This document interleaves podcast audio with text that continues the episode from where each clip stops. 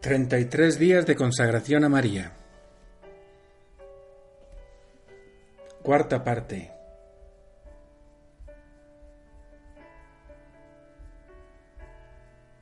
Días 27 a 33. Adquirir el conocimiento de Jesús.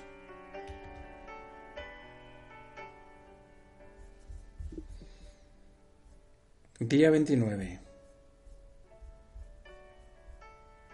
Jesús es verdadero hombre. María dio a luz a su primogénito y lo envolvió en pañales. Del Evangelio según San Lucas capítulo segundo. Jesucristo es verdadero Dios y verdadero hombre. Es el misterio central de nuestra fe. Jesús tiene pues un cuerpo sometido al cansancio y al sufrimiento, un cuerpo mortal. Un cuerpo que al final sufre las torturas del martirio mediante la flagelación, la coronación de espinas y por último la crucifixión.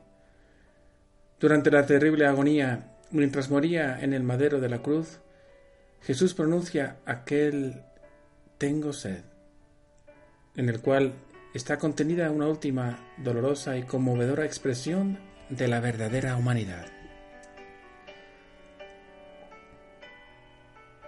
Solo un verdadero hombre ha podido sufrir como sufrió Jesús en el Gólgota. Solo un verdadero hombre ha podido morir como murió verdaderamente Jesús.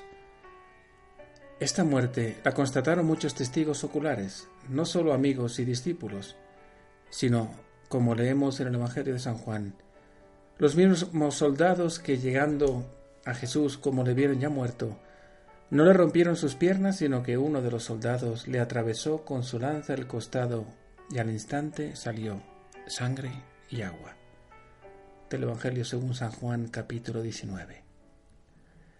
En este contexto, el hacerse semejante a los hombres significó una renuncia voluntaria que se extendió incluso a los privilegios que él habría podido gozar como hombre. Efectivamente, asumió la condición de siervo. No quiso pertenecer a las categorías de los poderosos, sino ser como él que sirve pues el Hijo del Hombre no ha venido para ser servido, sino para servir. No cabe ninguna duda de que Jesús fue verdadero Dios y verdadero hombre, Dios encarnado, no creado, de la misma naturaleza del Padre. Así dice el credo. Avivemos nuestra fe y nuestra confianza en Él cada día, porque Él es capaz de entender nuestros sufrimientos, ya que también fue hombre. Como propósito del día, vamos a rezar y meditar el credo niceno-constantinopolitano para fortalecer más aún nuestra fe. Ese credo que rezamos todos los domingos. Y en segundo lugar, en mi oración diaria, confiarme a los cuidados de Jesús, ya que Él experimentó en su carne los dolores y sufrimientos nuestros. Que esos ojos de María que lo contemplaron como hombre también nos ayuden a contemplar el misterio que Dios quiere crear en nuestro corazón, ese misterio de amor. Y que la bendición de Dios Todopoderoso, Padre, Hijo y Espíritu Santo descienda sobre todos ustedes.